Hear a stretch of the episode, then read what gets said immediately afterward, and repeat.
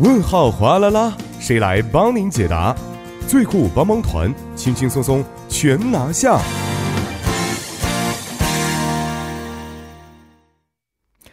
生活小贴士尽在帮您解答。首先欢迎我们的节目作家李金轩，金轩你好，大家好，主持人好，你好。那首先让我们来听一下今天要解答的问题啊，到底是什么样的？你好，我前几天呢开始啊，在家养一条小狗啊，小狗呢每天在家黏着我啊，觉得让我发自内心的高兴。但是我有一个问题啊，就是因为我是一个人住，所以出门的时候啊，我想带着它一起出去。可是我听朋友说，开车的时候是不能够抱宠物的。想问一下节目组啊，这个消息是不是真的？如果是的话，那开车带宠物的时候应该怎么办呢？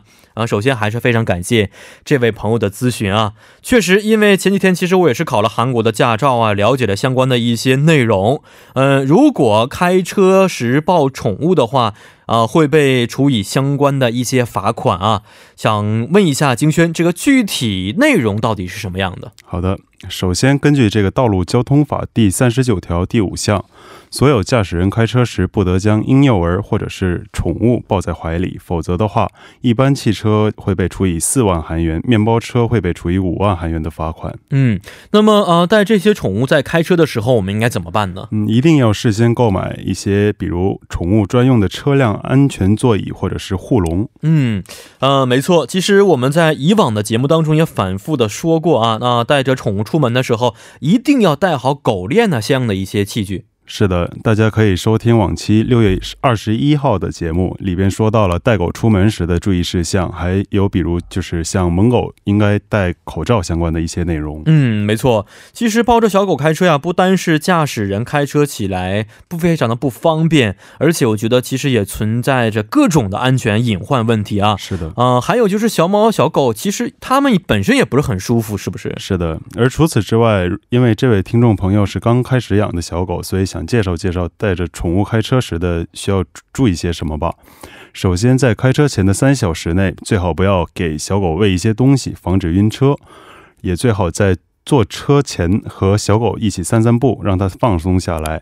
然后开车前最好坐在车里与小狗一起玩二十到三十分钟，也让它闻一闻闻一闻车里的味道，让来熟悉一下这个车里的环境。嗯，没错，这个宠物如果把这个味道熟悉之后呢，它们也会感到非常的安心和放心。是的，然后开车的时候千万要时刻注意小狗是否向窗外探出头部，一定要用专用的安全座椅和专用的安全带，让它坐在汽车的后座上。然后，比如可以在公高速公路的休息站等停下来与小狗一起散步，防止小狗晕车，也能诱导它的排泄。嗯，是的，是的。嗯，也希望这位听众朋友在带着小狗开车的时候啊，一定要先购买好相应的安全设备啊，安全出行。同时，我们也十分欢迎各位听众朋友可以在我们的节目官方网站或者是 S S 上去咨询生活中遇到的大小问题。那如果大家还有其他想法或者是疑惑的话，也希望可以通过我们的参与方式与我们进行互动，我们将会及时的为您答疑解惑。